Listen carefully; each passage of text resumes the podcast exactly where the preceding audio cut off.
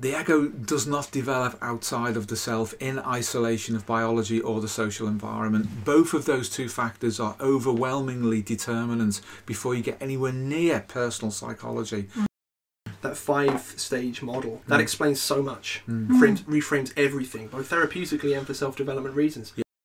Nine times out of ten, people don't just come in with their psychology. They present in all sorts of different ways. You have to be able to deal with that. Hi everyone. Today we bring you an Ask a Depth Psychologist video, the series we've been doing on the channel since we've begun, where you guys, if you're signed up at the $10 tier or higher on Patreon, you get to submit a question for the three of us to dig in on the YouTube channel. So we've got quite a few in the pipeline because we've We been have. we've been incredibly busy, especially yourself, Steve, over the last little while with the personal myth guide, which is almost out, almost out. You can pick that up if you are so inclined by the link in the description down below. But without any further ado, because we've got quite a few to do today, I thought we'd start with Adon's question, or Adon. And uh, he or she says, Of what relevance do you find developmental psychology models to be, both clinically and generally? For example, Cook Gruter or Cook Greuter, Stage of Ego Development, or Ken Wilber's Integral Theory? You guys are far more equipped to answer that than I am. Thank you. That's um, that's a good question. It's such a huge field, developmental psychology, and there are different competing models.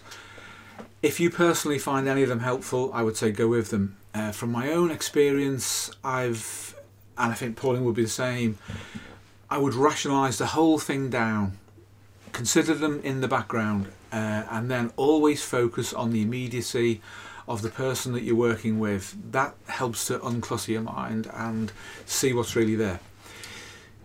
In general, you should apply theory through practice. So, practice should determine which theory lights you up and, and informs you. And in that sense, that's why, actually, on on the subject of the, the personal myth, that we've put that model together in the way that we have. That's a distillation of 40 years of my, over 40 years of my experience, and the same for Pauline clinically. And in that sense, we do tend to look more at Freud, Adler, and Jung. We keep it pretty much focused on them and on the people who've developed out from them. Not for dogmatic reasons, but because it fits. It actually fits when pressure tested. Those models fit. That's really, really important. So we're not trying to contain or um, control a person by fitting them to a model. We always go, don't we, with how a person presents and Mm. what the uh, the objective uh, background is for their life. Uh, Ken Wilber, yeah, we're very highly thought of guy, um, particularly by the so-called fourth force in um, psychotherapy, so all the humanistic and transpersonal um, schools. I don't personally subscribe to his ideas. That doesn't mean that I'm knocking them. I just don't subscribe to them. Um, my approach is psychodynamic within a biopsychosocial model, um, and our, as I say, our personal myth approach is based on a distillation of that experience. But if you find Ken Wilber useful to you, by all means go ahead. Plenty of people I know in the field do. Um, but not for me personally, not for, for me at all. But yeah, in a general sense, they are useful, of course. Yeah, Well, we, we tend to go on um, what we find to be true empirically, Yeah. ultimately. Um, and I think, like Steve has suggested, it, it in terms of picking up on theory and using it clinically, it, it's whatever lights you up, I think was the expression that you Mm. used. Um, but ultimately, you do have to put theory aside, like Jung himself said, Yeah. and um, yeah, see what you experience it in that with in that moment and and with your connection to that particular person. And very often a lot of these theories fall short. So Yeah, by all means experiment with them and test them out pressure test them. We always encourage people to pressure test things. Mm. Yeah. but for us um, we wouldn't be without biology as well No. as psychology No. and also the emphasis on uh, psychosocial relationships too. So, um, having pressure tested that over many many years, that's what works for us. Yeah. And and if you leave any one of those elements out, then I I think it reduces your effectiveness Mm. without a doubt. Yeah. So um, that that's where we sta- stand personally, but obviously it's it's Yeah. for each person to decide for themselves what they find useful. Yeah, psychodynamically, if you think of Freud as being basically biology, uh, and then um, Jung as being the psychological element and Adler being the psychosocial element, you have basically a psychodynamic biopsychosocial You do. Um, you can't do without biology. You, you can elaborate the psychology side of things and inflate it with all sorts Mm. of fanciful ideas as much as you like, but Yes. biology is the essential substrate. Uh, and you will if you actually follow a developmental model properly, by which I mean empirically based on reality rather than on a fanciful inflation of psychology, which a Mm. lot of these theories do. Um, you'll find that biology comes first, then the social adaptation, and then finally psychology. Mm. So it's more of a bio-social psycho in terms of its Yes. development, although by convention people say biopsychosocial. Yes. Um, so Freud first, then Adler because of the necessity to adapt socially, and then psychology will follow from that. Um, hugely important in the real world to apply things in that way.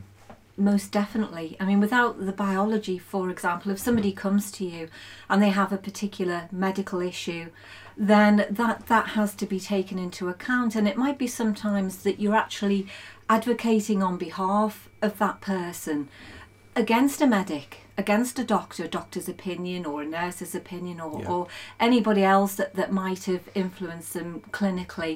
And so you do need to know something about biology and about medicine and and how that is applicable clinically. Um, otherwise, you you know you you've, you've only got half of the equation. If you just purely focus on psychology or what's happening psychosocial, and you miss that out, you know you miss a huge chunk of what might be happening to that person. And like I say, you may not be able to advocate for them properly because it's just missing from your model. So uh, we wouldn't be without it. No, not at all. What do you think, James? What's your angle on that? Well, it's, it's, I'm far more new to this, obviously, than you two are, and so come coming into it, there are many, many, many different theories that I kind of saw. But my own personal take, and I think the audience resonates quite a lot with this, uh, for whatever reason, is that most of them don't do anything. Mm. And I think that's self-evident because why else would people be coming to say a YouTube video? I, I, I don't want to reduce things down, but why would you come to a YouTube video for that level of psychological support Mm. if these things were available? Mm. So, for example, I'll, I'll take a look at these two things. I personally do not know what these two things are, Mhm. but I'm like, okay, um, I'm happy with this model. Mm. To be completely honest, Mm. at the moment because it's it's working. You know whether or not these stages of, of ego development work or not. There are just so many out there that, in terms of my own libido and my own personal interest in the biological side of things, it's like I, we don't need to explore all these millions of ideas. That's one thing as well. Like the more boyo side of stuff takes a look at is you should chew on the ideas of every single person who's come before you Mm. which is a little bit odd to me. So you've got to study Plato and Aristotle, all the Greek um, plays and tragedies, and go Mm. through all the Christian works, and then all the different um, uh, clinicians. It's like what people should be focusing on instead for self-development purposes, which is what motivates most of the people watching these, is to return back to their biology at Mm. core, and, and what that, that program, lifespan development stage, um, is is in them. And you guys have been using that quite a lot recently in the IPSA seminars for Yeah. Carter, One, and you mentioned it in Carter Two recently. Mm. That five-stage model. Mm. There was a graphic in that that was put into um, one of our most recent videos. Yeah. The one, one on the anima. That Mm. explains so much. Mm. Frames, reframes everything, both therapeutically and for self-development reasons. Yeah. So I'd say go towards that instead. And then if these things become useful, you know, or if you find you still have a problem, then take a look at these things. But they're Yeah. often just distractions Yeah, totally agree. self-development point. Totally agree. Yeah. Psychoreductionism is a huge problem. Mm. If you have a Jungian background or have been influenced by Jungian ideas, in terms of development, you probably have been exposed to Edward Edinger's idea of an ego self axis. Mm. And from within the containment of that framework, it's absolutely fine. From within it. Which um, this will be unpopular uh, of me to say this, but I think people are used to me saying unpopular things about some Jungian ideas. That that is pure psychoreductionism. It makes absolutely no sense outside of itself. If you put that into a biological framework, it doesn't work. Mm. Um, the ego does not develop outside of the self in isolation of biology or the social environment. Both of those two factors are overwhelmingly determinants before you get anywhere near personal psychology. Mm. The environment is the immediate ecology of your existence, it's where all the immediate threats are. Your social interaction from the moment you're born is all about survival and immediate adaptation. Biology and the social environment are where you flourish or you fail. So those elements are most important. To go on about the ego in a young, or the ego, if you want to pronounce it that way, in a Jungian sense, developing out along an axis from the self, which is a psychologism, it's a psychoreductive um, understanding of the totality of a human being's existence. To go on about that is an abstraction. Um, the value of developmental psychology in its broadest academic sense is to put it into the framework of biology uh, and even the social sciences as well. Uh, and where people get away from those two absolute, overwhelming, and immediate facts, they lose it. They start to lose their orientation It's, to reality. it's so strange. eh? How could you consider? And I, I don't think people who read these consciously consider, but it is Yeah. built into these assumptions. The ego to not be at least partly psychosomatic. yeah, If I, if I flick you in the eye, you're going to squeal in pain, Mm. and that's the ego experiencing that because that's Yeah. that's what you call I experiencing that. So so it like the the self therefore would have to be the genomic self. it is. You know, it Yeah. would have to be rooted in biology. Yeah. Um, wh- whether or not you know, whether or not it's a useful metaphor. I mean, I think if the ego self-axis could be a useful metaphor for certain things. But then, if, if what you're you're learning is simply a useful metaphor, so you can do far better than that. Oh yeah, Far yeah. better than that. Yeah, yeah. It, it tends towards inflation, doesn't it? Very, very much so. And and I think you, like I say, clinically, that that's that's where you, you pressure test these things and you, you Mm. see whether they, they work or not in individual people's lives. And it, it's quite clear that, you know, from our experience, so many people come in with psychogenic problems, and if you don't have any knowledge or understanding of, of, of um, biology or medicine, you you- you're going to come unstuck Yeah. very very quickly.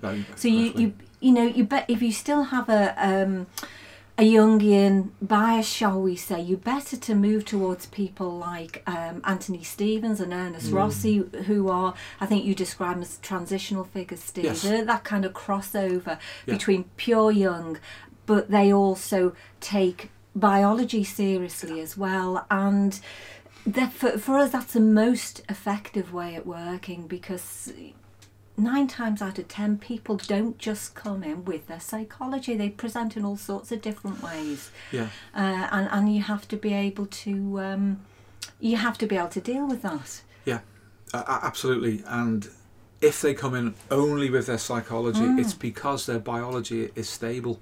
yeah If the biology is unstable, it will undermine your psychology completely. So it's of overwhelming importance, as I say, that, that Mm. people understand that they are complete whole systems. The Personal Myth Ultimate Handbook is now available for pre order. For anyone who has a yearning deep in their very genome to become who they truly feel they should be, this guide is utterly indispensable. Pick up your copy today and make 2021 the year you truly begin to become yourself.